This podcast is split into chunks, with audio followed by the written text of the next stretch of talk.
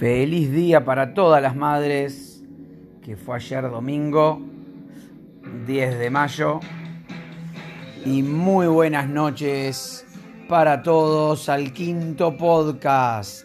Mientras suena a las 12 y 33 minutos, ya del día martes, el señor de la vela puerca en su disco El Impulsor. Bueno, uno de los temas, eh, haciendo así un paréntesis, o cambiando de tema, además del saludo que fue dado para todas las madres, a quienes les dedicamos este programa. El tema de la comida. ¿Qué, qué tema la comida? ¿Qué tema la comida en la cuarentena? Fuera de otros temas de la comida en los que voy a entrar después. Pero, ¿qué tema de la comida en la cuarentena? A veces estás acá en tu casa, preguntás lo que quieren comer, cada uno quiere comer una cosa, terminás cocinando tres menúes para tres personas, realmente decís vos, ¿cómo se puede estar todo el tiempo así? Bueno, pero cocinas varios menúes, cocinas varios menúes, cocinas uno para tu hijo, uno para tu hija, uno para vos. De hecho, eh, hoy mediodía pasó que estábamos almorzando. Con mis hijos estábamos almorzando unas empanadas. Eh, se me ocurrió hacer el chiste que las empanadas eran de pollo. Cuando todos sabíamos que eran de carne, pero bueno. Mis hijos, yo no sé qué pasa, porque ellos son carnívoros, pero. Pero el pollo no les convence. Hay algo del pollo que no convence y como lo hablamos en el programa pasado, está esa de la grasa, los puntitos negros, no sé, el pollo tiene un montón de puntos en contra de que decís, che, el pollo no me va. Mis hijos, por ejemplo, también dejaron de comer panchos porque ellos se plantean qué tendrán los panchos. Yo personalmente soy un vegetariano y me declaro como un vegetariano friendly porque no no ando diciendo por ahí, che, qué horrible que comas panchos porque ah, está todo bien, vos comes lo que quieras, yo como lo que quiero. No me la compliques, yo no te la complico, si te tengo que cocinar, te cocino. Además tengo un montón de ítems más que yo saqué de mi dieta, pero no vienen acaso en el momento. Ah, no, mejor sí. Viene al caso porque voy a hacer una, un recuerdo, así un leve recuerdo. Una vez fui a comer, porque ya me sirve para pasar al siguiente tema. Una vez fui a comer a un restaurante vegano, muy buen restaurante, muy rica la comida. No voy a decir, no le voy a hacer publicidad porque en realidad les voy a dar palo. Eh, fui a almorzar, comí una, una quinoa negra, creo que era quinoa morada. Muy rico. Eh, con verduras saltadas al huevo. Exquisito el menú. La realidad es que termino el almuerzo y me acerco ahí al mostrador. Era de esos restaurantes que... ¿Cómo se dice? Hay mesas comunes mientras suena escampar de la vela puerca. 12 y 37 acá en Montevideo. Eh, de esos restaurantes que tienen mesas comunes, la gente se sienta donde quiere, vos compartís mesas con extraños, con gente que no conoces. Eh, la verdad, muy buena la onda del lugar. ¿Qué es lo que pasa? Eh, yo termino de almorzar, me acerco ahí al mostrador, porque se paga en el mostrador, y porque es una especie de self-service, si bien vos vas al mostrador a retirar tu pedido, que te lo pediste a la carta. Entonces le pregunto a la mujer si no había algún postre sin azúcar, porque yo no comía azúcar. La señora lo único que tiene a decirme es que comiera no sé qué cosa, que igual tenía solo un poquitito de azúcar morena. Para arrancar me hizo acordar a mi abuela que cuando éramos chicos, con mi hermana diabética, mi abuela siempre le ofrecía algo de comer y ante la pregunta generalizada de si tenía azúcar, ella decía que tenía un poquitito. Un poquitito para una mujer descendiente de judíos turcos eh, puede ser 7 cucharadas, puede ser un manojo o puede ser literalmente una pizca agarrada con el pulgar y el dedo índice de la mano izquierda. Eh, bueno, cuando me responde eso, lo único que atino a decir, y por esto este programa ya sigue a palo, porque no nos callamos nada, lo único que atino a decir, y le vamos a decir, el, el lugar es La Papa, se come riquísimo, ahí en la calle Gonzalo Ramírez, se come riquísimo, pero la muchacha que estaba ahí de encargada no encaró, no encaró, esa es la verdad y me cuestiona el por qué no puedo comer un poquito de azúcar, que igual no me iba a hacer mal. Lo único que atiné a responderle fue, mirá, escúchame, eh, si vos comes carne, por un poquito de carne que comas, te va a hacer mal. Y me quedó mirando con una cara de odio tremendo. Que yo dije, bueno, mirá, a mí con el azúcar me pasa lo mismo. Yo decidí dejar de comer azúcar. Igual que decidí dejar de comer carne. Y entiendo que, no sé si me hace mal o bien, pero decidí no comer más. Punto final. Y, no se discute más el tema, ya está. Pero el vegano es como muy friendly para lo de los demás y sacó chapa de botón contra el veganismo, a favor del veganismo. Entonces, si vos sos carnívoro, está todo mal. Si vos no comes azúcar, vos sos un gil. ¿Por qué no comes azúcar? No, no, no como azúcar, no me gusta. No quiero. No quiero, considero que me hace más daño y de hecho yo le dije a la señora, mirá, me sentí mejor cuando dejé de comer azúcar que cuando dejé de comer carne. Y es la verdad, y es la, pura verdad. Yendo a lo de las comidas y a lo de los varios menúes, y el otro día justo en un grupo de WhatsApp se plantea a través de un amigo y he decidido a partir de este programa tratar de no decir los nombres de mis amigos porque capaz que ellos no les interesa que yo los nombre acá, pero si hago señal de quién es, yo creo que ellos se dan cuenta. Y creo que con eso basta. Un amigo pregunta, ¿qué pasa con los vegetarianos, no? Si comen bizcocho en una patanería. Yo por mi parte dije que sí, porque yo soy, como dije antes, soy vegetariano friendly. Eh, no me voy a quedar sin comer bizcochos. Está todo bien. Yo como bizcochos, es verdad, no me voy a comer un pedazo de carne, pero sí como bizcochos. No como un bizcocho con jamón, no como un bizcocho con salamín. Eso por un lado.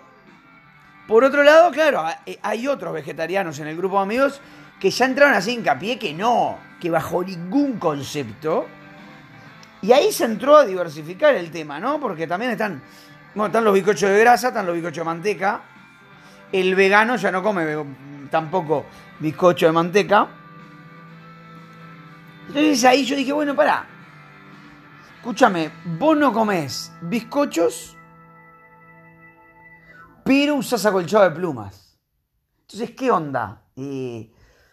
¿Sos capaz de afeitar a 57 gansos desde la parte del pecho al punto de exponerlos al frío. Pero claro, el señor, así como el perla, no le gusta la mayonesa o no le gusta el arroz, al perla no le gusta el arroz. Escúchame, al señor no come bizcocho, pero usa, usa colchado de pluma. Entonces, bueno, a ese señor y a todos los veganos que no usan colchado de pluma, ahora sí le vamos a pasar el chivo en la, calle San José 897 hay un local que se llama Cohen Hermano Sociedad Anónima que vende unos acolchados increíbles con tela 100% poliéster o con tela 100% algodón. Y son rellenos de fibra de poliéster siliconada. Eso significa que son rellenos de la guata tradicional.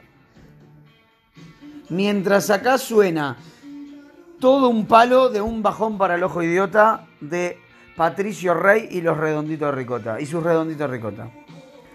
Entonces ahí en la calle San José, entre Andes y Convención, 897, Cohen Hermanos. Acolchados rellenos de guata, juegos de cama 100% algodón, toallas, hay telas para hacer tu propio tapaboca incluso.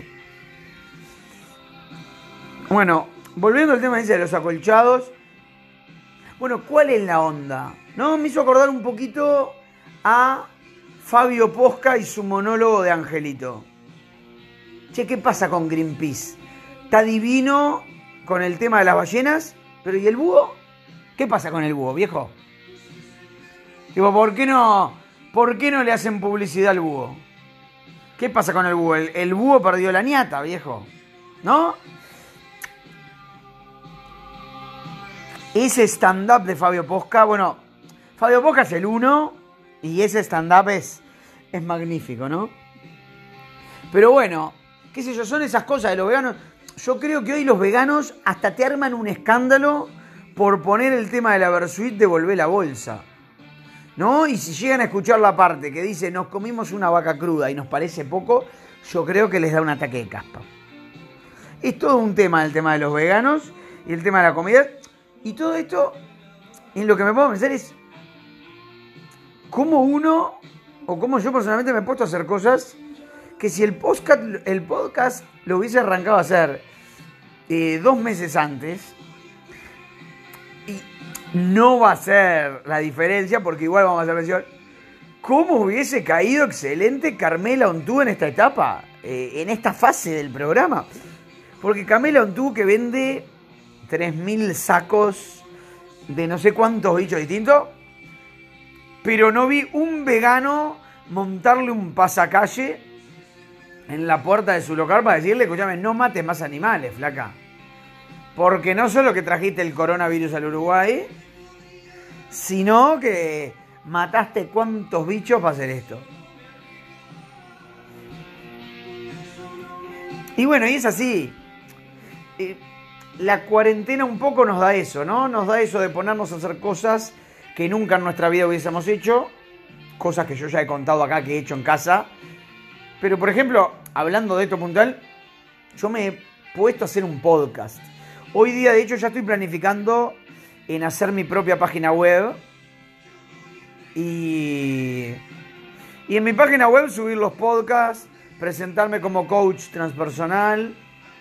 También hacer otra sección de con las canciones que yo subo en mi canal de YouTube, el corto UI.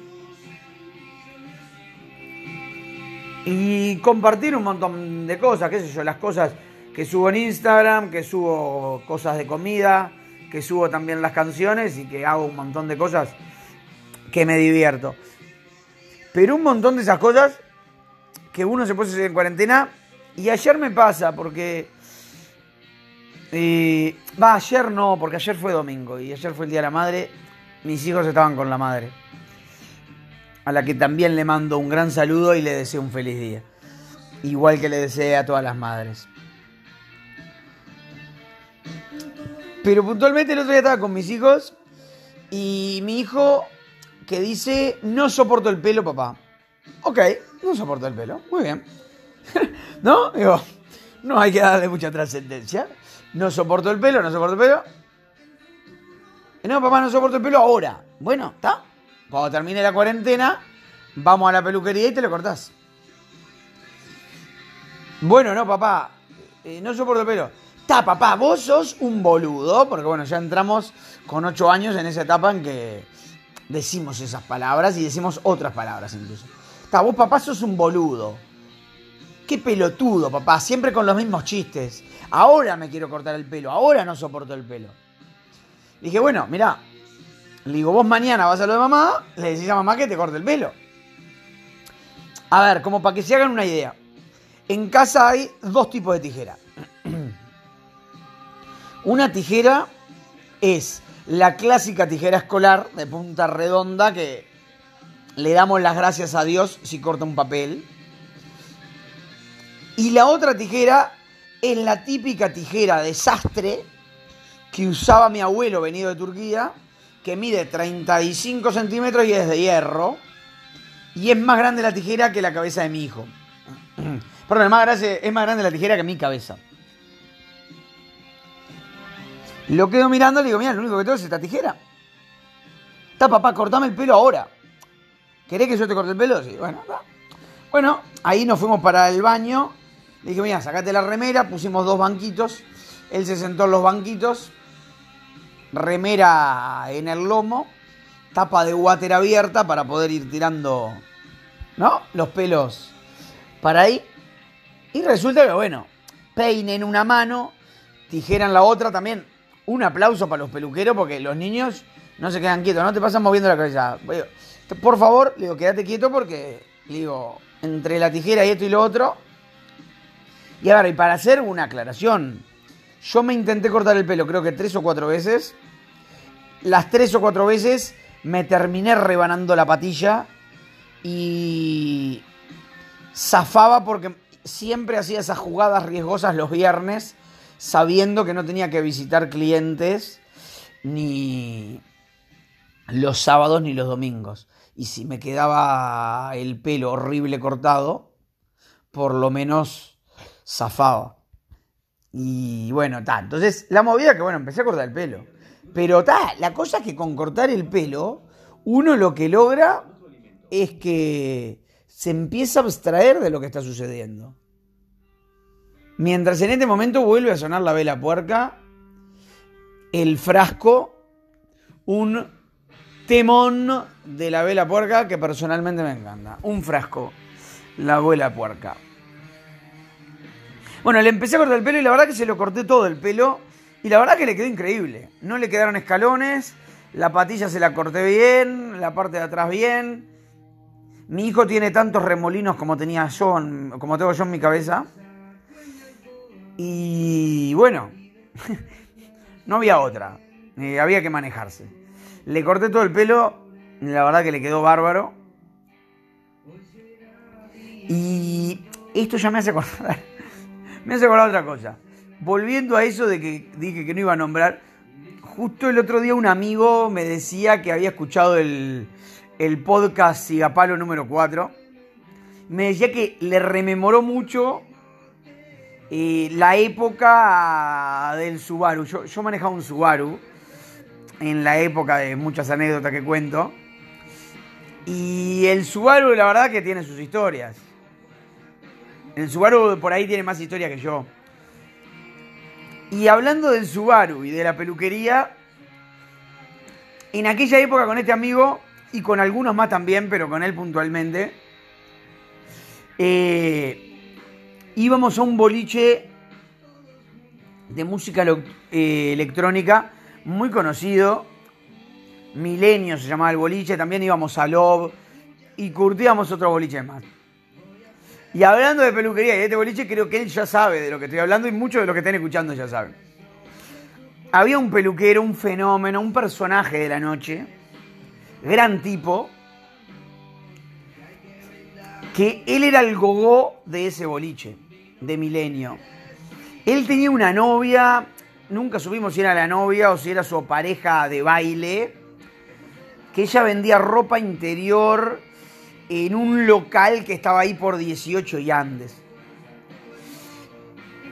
Este peluquero, eh, que años después de la época de noche, yo fui a laburar en un viaje a Buenos Aires y ahí por la peatonal, iba a decir peatonal Sarandilo, por la peatonal Florida y la Valle, por ahí, me lo encontré el señor Peter Clayford, un personaje que usaba el pelo de todos colores, turquesa, fucsia, rosado, amarillo. Creo que le habíamos visto el pelo de todos colores. Llegó a participar de un cumpleaños mío, incluso en el boliche Love, que éramos varios amigos que estábamos ahí en los sillones del boliche. Mientras van 52 minutos después de las 12 de la noche. La verdad, un fenómeno. Yo cuando me lo encontré en Buenos Aires estuvimos charlando un largo rato con él y rememoramos un poco todas las épocas. Él ya estaba viviendo allá y estaba laburando en una peluquería en Buenos Aires. Con este amigo una vez fuimos a la peluquería del señor Peter, que era ahí en la, en la galería, en, la calle 18 de julio de Uruguay, en la galería El Polvorín, un local adentro, y que de hecho piramos con este amigo porque nos, no éramos los únicos que estábamos en la peluquería, pero los temas que se charlaban en la peluquería nos sobregiraban y nos sobrepasaban de sobremanera. Entonces la verdad que fue, eh, Fue un recuerdo increíble. Incluso la época esa del boliche y la época esa de la peluquería. La verdad que le mando un abrazo y le mando un abrazo grande a este amigo que ya sabe quién es. Y, y se debe estar recordando en este momento un montón de cosas más. Incluso, incluso del anillo. bueno, yo no sé si era él o era otro amigo que tiene rastas. Que tenía rastas, pero que no sé si estará escuchando este programa. Eh, pero bueno, la verdad, creo que un poco eso, ¿no? La idea de, de ver cómo en la cuarentena no, nos pasa eso y cómo nos puede ayudar el hecho de hacer actividades distintas que nos distraigan la cabeza. Porque literalmente no saben, mientras sigue sonando la abuela puerca, en su tema Zafar en el disco Contraluz, un temón también de la vela puerca. Eh, ¿Cómo distrae la cabeza cortar el pelo? Digamos, con tijera desastre, cortarle el pelo a tu hijo, con un peine y siendo la primera vez que cortás con tijera una cabeza entera, literalmente que la cabeza se despeja. Y bueno, y hay muchas actividades, ¿no? Que pueden despejar la cabeza. En mi caso acá pinté mi casa, qué sé yo, eh, puse cerámicas y bueno, un montón de cosas que se hicieron y, y que la gente hace y que me pasa a veces en las sesiones de coaching. Yo a veces hablo con gente que me dice que está pasando mal, que no sabe qué hacer. Y, lo único que a ti no decirles es qué te gusta hacer. No, pero que ahora, no ahora, en la vida, ¿no? En general, ¿qué te gusta hacer? Bueno, me han dicho de todo. Pero entre esas cosas de todo, y preguntarles, che, ¿qué te impide hacer esto ahora? Está, que no puedo salir de mi casa. Bueno, digo, y ahí lo único que atino a decirle es, frenemos un segundo. ¿Tenés internet? Sí, listo. Digo, vos tenés... Y, ahí lo único que, que, que atino a decir, vos tenés claro cuántas cosas, cursos gratuitos hay en internet hoy, porque hoy la verdad yo creo que en la vida la gente debe haber tenido tanta disposición para hacer cursos en internet como hace hoy en día. Entonces, la verdad, aprovechemos esos cursos. Aprovechemos esos cursos para despejar la cabeza, para despejar la mente, para darnos el espacio, para hacer cosas que nos entretengan, para empezar a vivir la cuarentena desde otro lugar. Porque a veces el estar encerrado genera su caos. Pero el tener cosas que nos gusten. Una señora me decía que le gustaba bailar. ¿Cuántos videos en YouTube mismo, si, si quiere hacer cursos, debe haber de gente que da clases y enseña pasos de baile? Pero no se precisa ni, ni de mucho. Y entonces es como raro no permitirse eso, ¿no? Y yo creo que hay que permitírselo. Y volviendo un poquito a lo de antes, de, de la comida, ¿cuánta gente se puede colgar a cocinar? Yo veo, no, no estoy mirando mucho Twitter, pero, pero en Instagram sí me cuelgo. Twitter, sinceramente, me desgasta mentalmente al punto que dejé de ingresar a Twitter. No, no, no. Me saca la energía la gente. Porque, a ver, está la gente que hace humor en Twitter y está el 80% de Twitter que no entiende lo que es Twitter y y se entra a pelear el uno con el otro. Y la verdad yo entiendo que yo no te, me tendría que haber desgastado por la pelea ajena. Pero como no me interesa y no me genera nada, ni leerlo ni no leerlo, eh, literalmente dejé de entrar a Twitter para evitarme lidiar con esa gente. Leer esa gente, ¿no? Que no. que tampoco me da ganas de leerla a esa gente. Pero bueno, en Instagram se ve mucho, ¿no? De, ¿Qué era? ¿Qué pasaba al principio? Mucha gente cocinaba, no sé, pero te ponían, che, cociné y un chorizo al pan y bueno, ahora te cocinan una comida francesa. Y tal, la realidad es que es eso. Eh, podemos ayudar a la cabeza a despejarla. Mientras en este momento eh, empieza a sonar por la ciudad un temón de la vela puerca, un temón Personalmente me encanta y me acuerdo de un montón de recitales eh, saltando con esta canción. Pero creo que a lo que vamos a enfocar estos últimos minutos es hablar de démosle el lugar al corazón que merece. Démosle el lugar a las emociones, el lugar que merecen. Abramos nuestro corazón, pero para abrir el corazón a veces hay que despejar la mente. Son como cosas mutuas, que van de la mano, que se dan se dan así, ¿no? Se dan una con la otra. Mientras en este momento estoy viendo que entra un señor con una gaita, pollera escocesa y va a sonar la gaita. Y ahora la van a escuchar de fondo porque va a ser increíble. Mientras la verdad que siempre me llama la atención, la bandera de Peñarol en, el mitad, en la mitad del recital de la Vela Puerca. Seis banderas de Peñarol.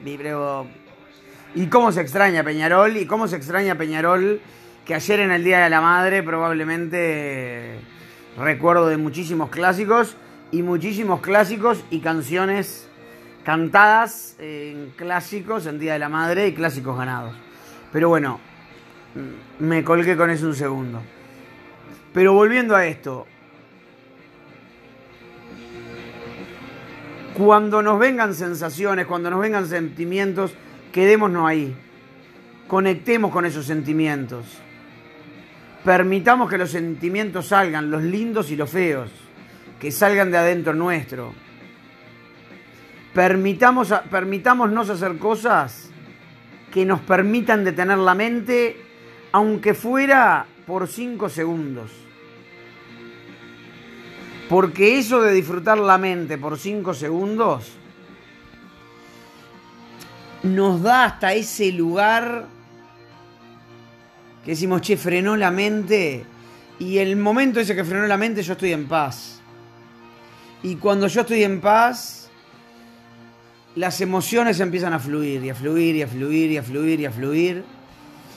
Y cuando empiezan a fluir las emociones, seguro que vamos a ser seres más libres, seguro que vamos a ser seres más conscientes y seguro que vamos a ser seres que vamos a ser más conscientes y responsables de lo que estamos viviendo. Y nos vamos a permitir vivir desde el corazón lo que estamos viviendo, queriéndonos a nosotros mismos y no torturándonos. ¡Ay, qué horrible, qué horrible, qué horrible! Entonces,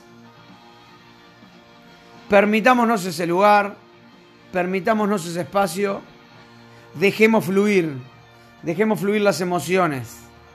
Hagamos como que tenemos una tijera en la mano y estamos cortando un pelo de nuestro hijo con una tijera gigante. Si bien no somos el joven mano de tijera, pero podemos hacer el intento. Y mientras suena la gaita, creo que es hora de, de cerrar el podcast número 5. Muchas gracias a todos. Mis disculpas a los veganos si se ofendieron. Porque la verdad que es todo con humor. Eh, pero bueno, es eso. Vamos a cerrar acá. Dejemos, dejemos descansar a la mente un rato. Dejemos que el corazón y los sentimientos fluyan. Conectémonos desde ese lugar. Seamos seres más conscientes, seres más responsables. Y desde acá les mando un abrazo grande para todas, para todos, para todos y para todas y para todas y para todos, para que no haya enojos. Y bueno, nos vemos en el próximo programa. Abrazo grande para todos.